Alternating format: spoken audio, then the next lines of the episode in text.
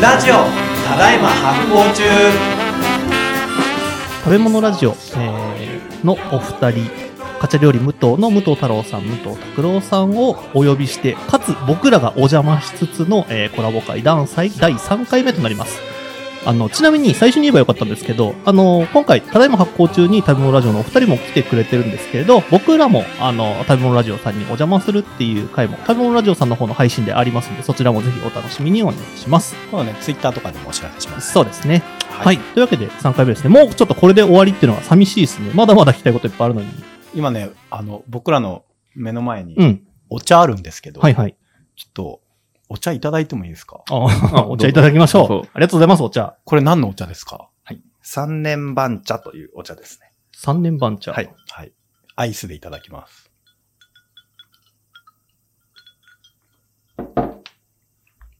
美味しい。うまい。うめえ、これ。 なんですかこれなんかこう、ちょっと日本酒の古酒みたいな、あー熟成感とうんね。紅茶、ほうじ茶っぽい感じもあるな、でも。すうげえん、かあ、やっぱすごいっすねね二え人とも敏感で敏感だね。本当っすか、うん合ってるってことあそう、そうなんですよ。これ、お茶自体、お茶のこの製法自体が平成生まれなので、かなり新しいスタイルなんですけど、うんえっと、工作放棄地になっている荒れ果てた茶畑って見たことある、ありますありますあります。はい。ああいう状態にして最低3年間ボーボーに伸ばした状態の木を使ってます。えーんでもね、3年寝かす前に、まず3年以上放置するっていうところから3年番茶なんですよ。ほううんほうほうほう。で、葉そしたらどうなるんですかこれ葉っぱだけじゃなくてうん、枝も入ってるん です。へあー、枝なんか言われればちょっそのと辺の感じる。。はいなんかこう、ちょっとし、そのポリフェノール分みたいなのがまた変わってくるそうなんですよ それはわかんないけど。えっ、と、春に収穫をせずにうん、冬なんです。冬冬にはい。もうそこれこう、あごのわ、ごわごわじゃないですか。ごわっごわなんですけど、うんもう枝ごと刈るんでうんいいと。で、これを発明した方がちゃんといらして、その人が言うには、まあ、東洋医学的な発想で、冬に取れたものは体を温める。うんほありほますほほほほ。その発想があるんで、え体を冷やしすぎないために、冬にわざと取る。うんへーっていうのを始めた方がどこだったっけな三重かどこかの方なんですよね、元そう々ねね、確かにうんうんで、それに感銘を受けた人が掛川にいて、えー僕も直接知ってる先輩なんですけど、その方が本業の傍らずっとこれやってるんですよ。うーん。でめちゃくちゃうまいじゃないですか。うめちゃまいくちゃううままい。なんかそのさっき言った日本酒みたいな熟、古酒みたいな熟成感もあるし、はい少し梅みたいなフィーリングが確出てくるじゃないですか。はいこれ、これどう、どういうことなんですかこれ。これね、僕まだ成分とか研究してる論文ないので新しすぎて、わかんないんですよ。ただ、これ煮出しでやるとこういう味が出てくるし、冷蔵庫で、あの、こした後ですけど、何日か置いとくと味がまろやかになってコクが出てきたり、香りが立つとか。でこれにね、ちょっとウイスキー垂らしても美味しいな。ええ 小さい声で言っちー、合い そう 大人大人な感じですよね。 いや、なんかね、今日、あの、コースの途中で、はい僕らもあの、お茶をね、あの、えー、ペアリングで一回、あの、アイスのそうですね。ご飯食べながらお茶と合わせ、合わせたって。春のししずく。はい。はい。はい。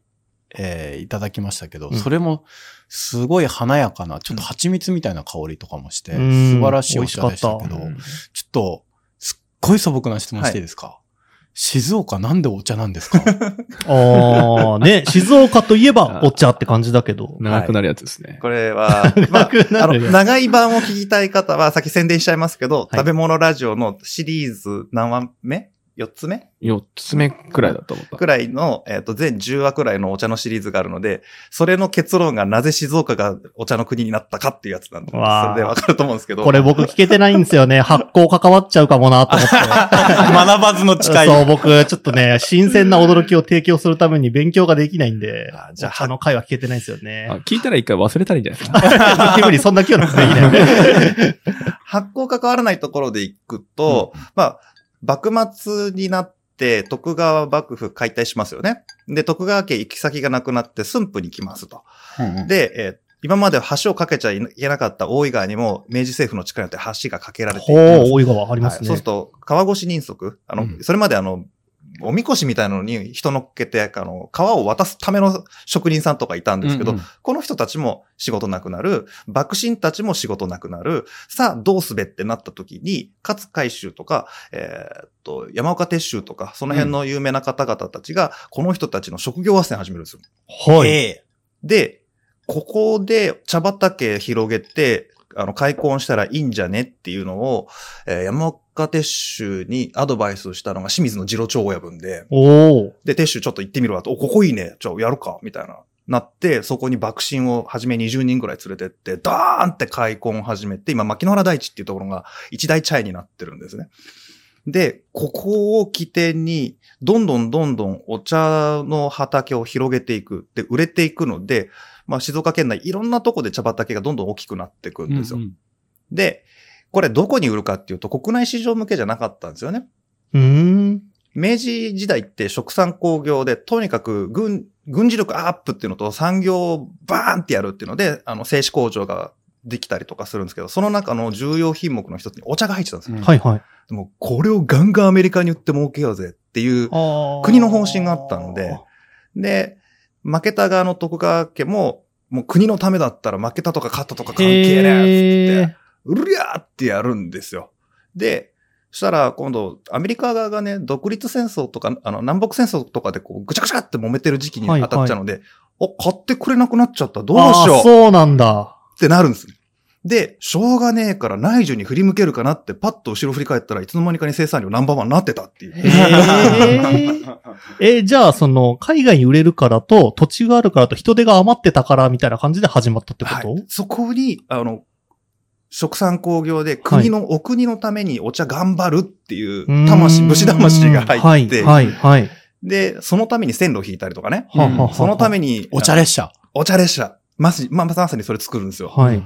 で、あと、港も、もう清水の港が本当海、え海外に向けて出れない港だったんですけど、うんもう政府に交渉して、特定品目だけ直接サンフランシスコに送らせてくれみたいなことやったりとか、やるんですね。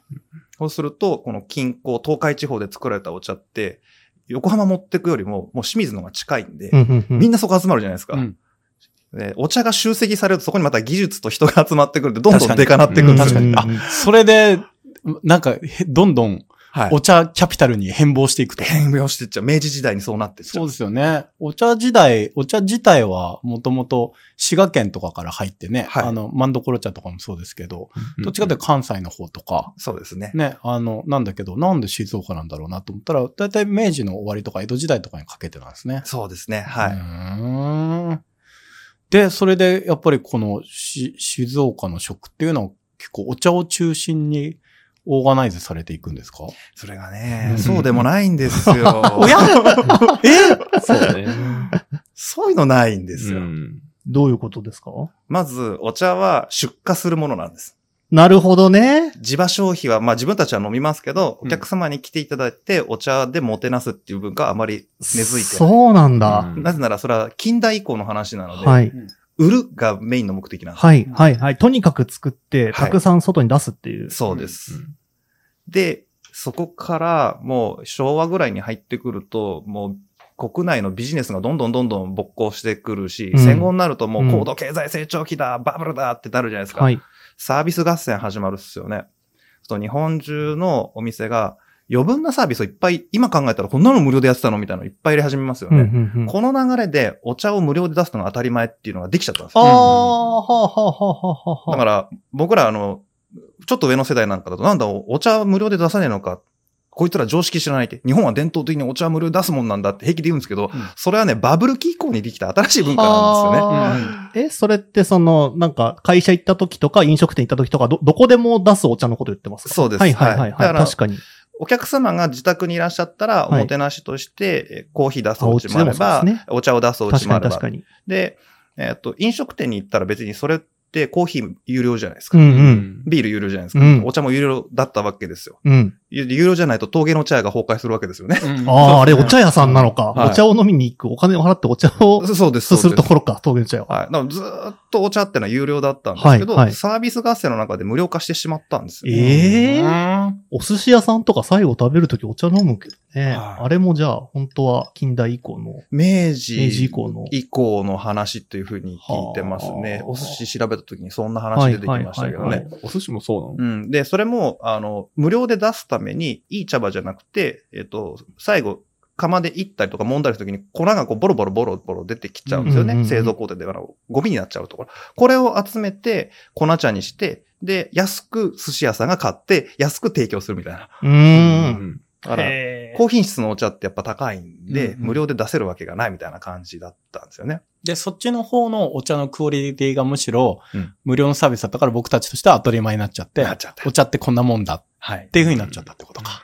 結果、自分たちの高級茶が売れなくなって、あの、生産者側からすると首絞めちゃったみたいな。はそれは、ちょっと微妙ですはねい。そうなんですよ。もうまさにペットボトルのお茶が出始めた頃が、うんうんそんな感じで、うんうんそのね、なるほ秋に摘んだあまり高値のつかないお茶っ葉をど。うん大きい飲料メーカーさんが買ってくれる。もうキロ50円とか30円とかあって、うんでもとにかくお金をつけてくる。それまで捨てたものを買ってくれるっていうんで、喜んで売ってたら、結果的に一番茶が売れなくなるっていう。うんへえ。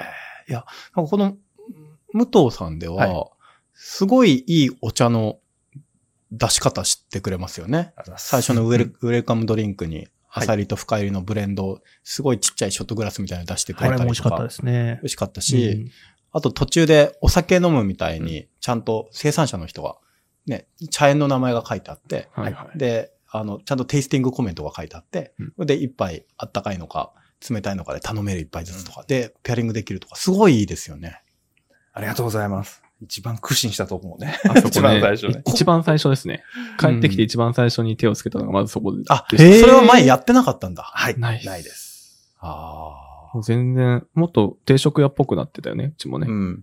だし、やっぱりお客様の声もあるので、うんお茶は無料で出すものだっていうふうに両親も思ってましたし、はあ、はあ、はあ、はただ、あの、屋号でカチャ料理というのを掲げていて、まあ明らかに掛川茶料理っていう誤解を受けるじゃないです か。あ。 まあ、そうなりますわな。じゃあ、お茶を使った料理の開発もするんだけど、いや、そもそも待ってよ、飲む、本来の飲むというお茶が、これはおろそかなのではってなってうんうんうんうん、帰ってきて翌年だよね。そう。まあ僕もメニュー表をこう自分でね、作るじゃないですか、そのうんうう打ち込みとかでう。んで、その中でウーロン茶とかううん打つわけですよ。でもウーロン茶は350円。うんなんでお茶無料やねんみたいあ。うな。ーん。で、お茶の種類とかもやっぱね、近所の方とか、お付き合いになる。それこそ兄の同級生も茶師さんなんで、ううんんそのお茶を入れようと思った時に、あれこれ、並べたら、もはやこれ有料みたいな考えもああったんで、ちょっとウーロン茶と並べるのに、同じ値段で、こうんう、ウーロン茶とお茶を、もう一層、お一緒値段で出してやろうっつって、うんうんうんなんで今、ウーロン茶とうち緑茶って値段350円両方一緒なんですよ。けど茶葉の品質全然違うんですよ。はウーロン茶も上げてはいるんですけど、はいはいそれでも。けど、地元お茶なんで、うんうんやっぱお茶の方がいいの入りますよね。同じ値段でも。で、それをやっていったら、結構、こう、評判が良くてですね。うん最初の頃やっぱ、いろんな方はいらっしゃいましたけど、やって良かった最初の取り組みですあ。うーね。んやっ。ぱお茶ペアリング楽しんでらっしゃる方多いですかいらっしゃいますね、やっぱり。はい。あの、それこそ昨日なんかも10人くらいのお食事会ですけど、お酒飲まない方はもう片っ端からお茶なんで、もう、うんパントリーがの急須大変なことになってくらい。うん確かにね。あれの唯一の欠点は、あの、こ提供側が結構煩雑になったっていうだけで、あ、そうなんそうだ。確かにね。うん皆さん、い、い、何一杯ずつなんで、うん本当は2000まで、2000目まで飲めるじゃないですか、うんうん普うん通の茶って。けど、それよりも、他のも飲みたいってなっちゃうんで、あの、いろんな方が、あの、順番にこう、注文されるんで、うんどんどん急須溜まっていくっていう、こうの、ーん。日本酒のとっくりがどんどん溜まっていくみたいな。あそ んな感じですそんね。なは感いじ。まあすごい、煎茶道みたいになってますね。 はい。まあ、新しいスタイルにこれが定着するといいなって僕思ってまして、うんこれこそ、あの、選べるようにしたっていう、お茶を選べるようにしたっていうのも、もともとあるからっていうわけじゃないんですよ。どうやったらお茶に価値を感じてもらって、喜んでお金を払ってもらって、お茶を楽しんでもらえるかっていうのをずっと考えてたら、これはやっぱ選択できた方が楽しいだろう確とかうん。いうので、あの、星つけて、旨味だとか苦味だとか、ああいうのも自分たち何回もテイスティングして書き直して、で直接茶師さんとこ行って取材をさせてもらってみたいなことやって、やっと作り上げて、はあっていう感じでや始めましたね。ワインっぽくて楽しいですよね、日本酒とか ね。確かに、そして飲み比べると、私こっちの方が好きとか、あの、いや、さっきのより味がこうだよね、みたいな、こう、よ、より輪郭がはっきりしてくるみたいなところあるじゃないですか。はい。まあ、料理と一緒に楽しむのもそうだけれど、いくつかある中で選ぶって、自分の好みを見つけていくって、すごい楽しい楽しみ方だなって思いますよね。あの、お二人が考える、その、お茶と和食の関係性について聞きたいなと思うんですけど。はい。これね、ちょっと和食。お茶と和食、本来僕が料理の修行というかね、若い時に料亭に少し入った時代なんかだともう二十何年前かな、うんなんですけど、その時代って食事中に緑茶を飲むっていうのはタブーって言われてたんですよ。へえ。うんで、僕らよりも、まあ、父とくらいの世代の方々だと、こんなものやったら渋みで明日おかしくなっちゃう。はもう煮物とかね、すまし汁の味がわかんなくなっちゃうじゃないかっていう考え方なんですよ。だから、食事中に飲むお茶だとしたら必ずほうじ茶。うん。しかもちょっと薄め。こう。うんんれ決まりものだったんですけど、僕ら静岡生まれ、静岡育ちなので、んなこと言ったって朝起きたらまずお茶でしょうん朝ごはん食べながらお茶だしうんうん、給食の時にはお茶あるし、晩飯の時もお茶飲んでるわけですよ。給食の時お茶あ るのあああ、そうなのお茶の民だ、お茶の民。いや、夜間で、えええ、夜間で来ますよ、普通に。へーあの配布されるみた公いな。務員さんが入れてくれるんですよ。ええじゃあ、あの、感覚としては食中茶は当然みたいな感じで。当たり前なんですよはい、当たり前ですはいだから、その、親方とか先輩方に、それを言われたときに、今、いや、400万人近い人敵に回しましたけど、みたいになるわけですよ。じゃあ、静岡民舐めんなって。ダメん なよって。じゃあ、どうやったら彼らの言い分を飲み込んだ上で食中茶が成立するのかっていうのが、ここ10年間ぐらいの僕らのチャレンジなんですね。へで、幸いここ5年くらいかな、あの、他のお店でも、まあ、ぶうちに影響を受けたわけじゃないんでしょうけど、そういう流れが出てきたので、およし、来た来た、仲間来た、ラッキーみたいな感じで、うんうんよし、じゃあみんなでペアリングやろうぜってうん思ってます。ー。うーん。あの、春の雫と、ナス。はい。めちゃめちゃいいペアリングでした。ああ、ありがとうございまナす。スのちょっとあ油っぽい感じ、はい油吸った感じを、こう、すごい爽やかに、うんああの、冷たい緑茶が流してくれて、いいペアリングだなと思いました。ありがとうございます。もう作った人間、あれですよね。うん。茶師が泣いて喜びます、ね、うーん 石川くん。ね。はい。いやー、いいですね。まあちょっとお茶の話聞いてきましたけれど、まさにそのお茶の話、ちょっと、ちょっと食べ物ラジオ感ありまし たね。あった あった。食べ物ラ ジオ聞いた感じ、ちょっと、ちょっとね、少こしだの、けこのフィーリングもらったが感じがありましたよね永遠続くんですよ、その。そうですよねただいま 発行中リスナーの皆さん、まだ聞いてない皆さん、結構聞いてる人、あの、もう今、どっちの番組聞いてるかよくわかんなくなってますけど そう、いや、そうなんですよ。なんか、かなり領域が被ってるっていうか、かなり近いことをやってます。で、で、テーマも近かったりするから、補強し合ったりするところもあるんで、ぜひね、聞いてほしいなって思うんですけど、ちょっと食べ物ラジオの話も、あの、お二人に聞いてもよろしいでしょうか。はい。そもそも食べ物ラジオをやり出そうって言ったのは、あの、お二人どちらから、そしてどういったきっかけで始めようと思われたんですかえーっと、きっかけっていうのは、な、何からなるのかなラジオの前がありまして、はいうんはいあ。の、YouTube ですとか、うんそういった、うん僕はそのメディア発信の中でこあそうでしたね。うんで僕ら観光系もや、やっぱ地元の観光もちゃんとやらないとっていうのもあって、で、お茶の発信と、まあ、店のお茶の発信と合わせて、こう、YouTube とかやろうみたいな、うんうんやってたんですけど、何せ続かなくて、うんうん僕ら料理をするのうで、んはい。そっち 便、本業ですもんね。そうそはうい。 編集もそこまで時間かけれないし確かに確かにっていうのはあったんですけど、ずっと話していったら、厨房で僕らあの、普段、あの、兄弟には珍しいらしいんですけど、一日暇だと6時間ぐらい立ち話するんで すよ。あ、もともとずっと二人で話されてる会話機会の時間が多いんですね。はいは。はいいはい。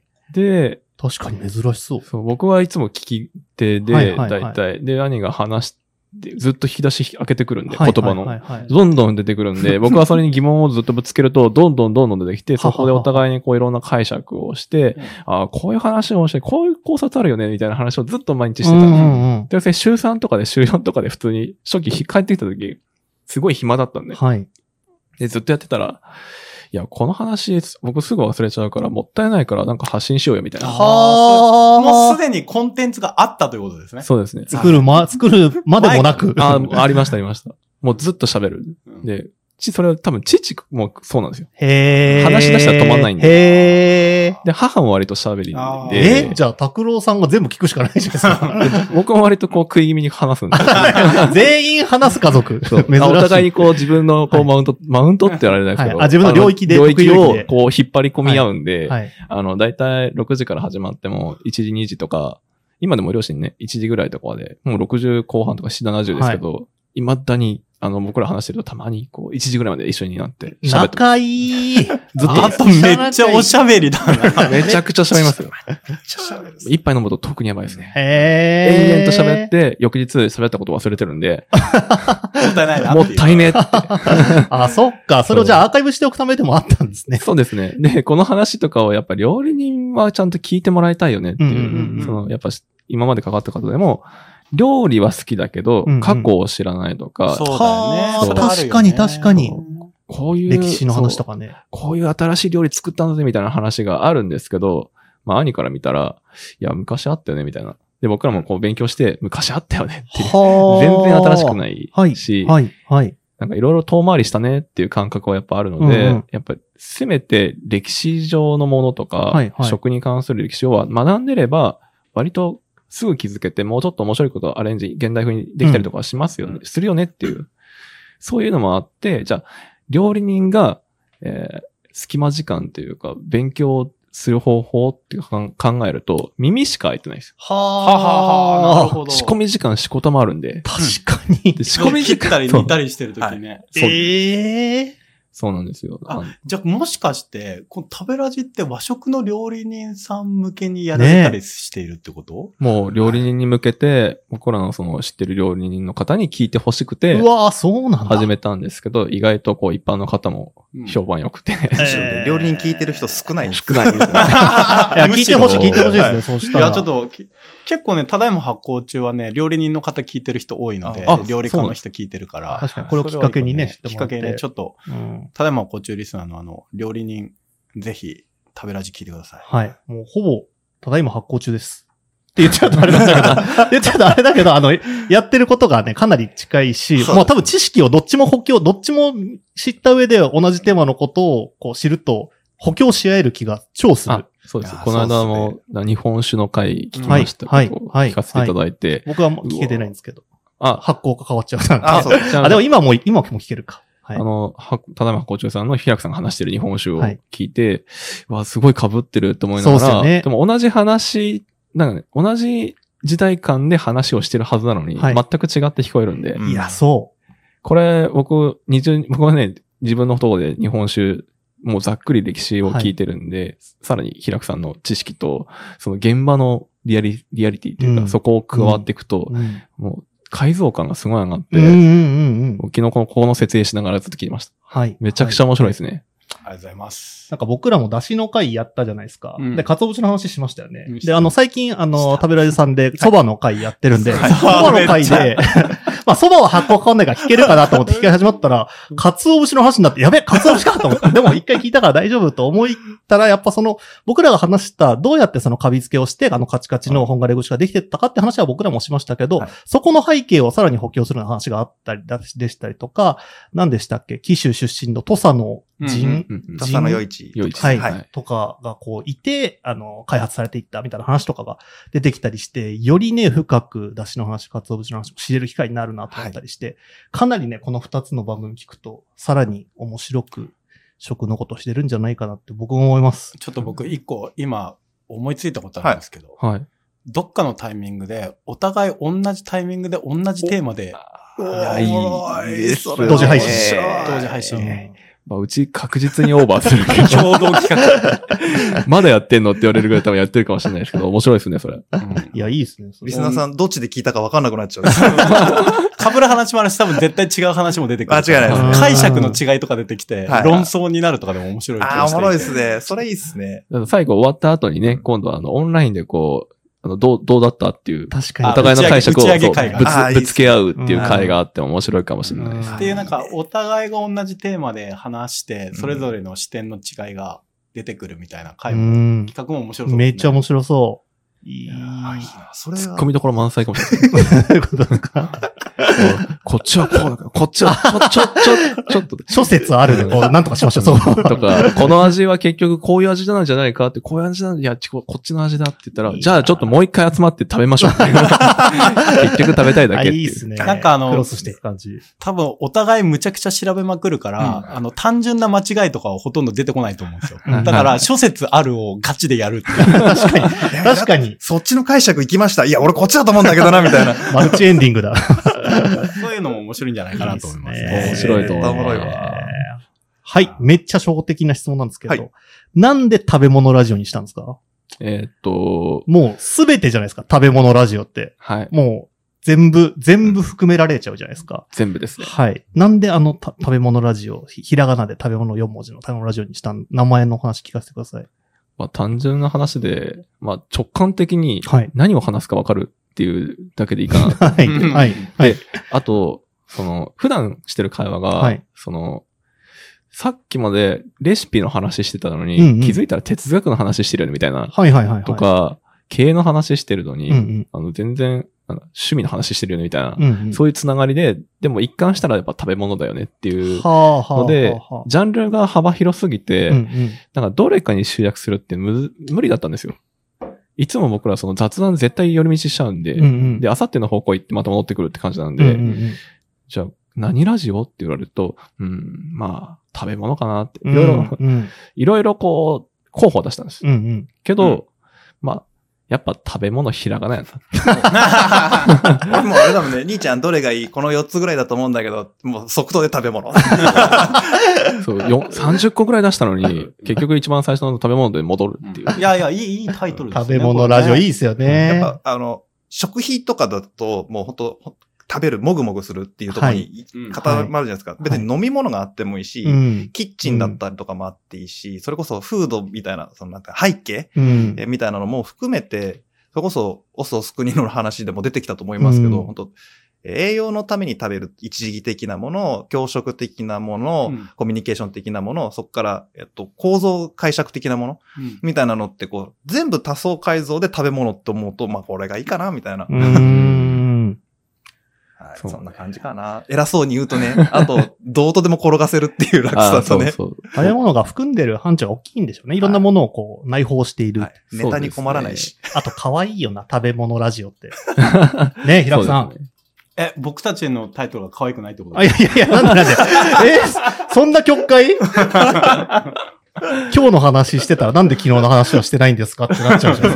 これがツイッターのクソリップツイッターのクソリリップ構造になっちゃうじゃん。はい。いや、楽しい回でございましたはねい。。はい。はいというわけで、3回たっぷりお二人とお話ができました。また一緒に企画やりましょう。ぜひぜひよろしくお願いします。そして、えー我々、えー、平久さんと、えー私、石崎が食べ物ラジオ、食べラジさんに出張してる回もありますんで、そちらもぜひ聞いてください。はい。というわけで、えー食べ物ラジオ、カチャ料理、武藤、武藤太郎さん、武藤拓郎さんでした。ありがとうございました。ありがとうございましはた。い。ただいま発行中リスナーの皆さんにお知らせです。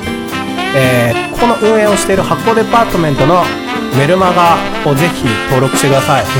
メルマガを登録するとメルマガが届きます。はい。はい。えー概要欄からですね、えー登録できますので、えーポチッとしていただけたら、いろんなお役立ち情報とか、えー絶妙に緩いコラムなどが届きます。毎回楽しみにしてます。 EC サイトでそこからですねいろんなお買い物もできますので、えー皆さんぜひチェックしてみてくださいぜひお願いしますこの番組は制作発行デパートメント協賛バリューブックスで下北沢ただいま発行中スタジオからお届けしておりますポッドキャストは Spotify 映像は発行デパートメントの YouTube チャンネルで視聴できますチャンネル登録を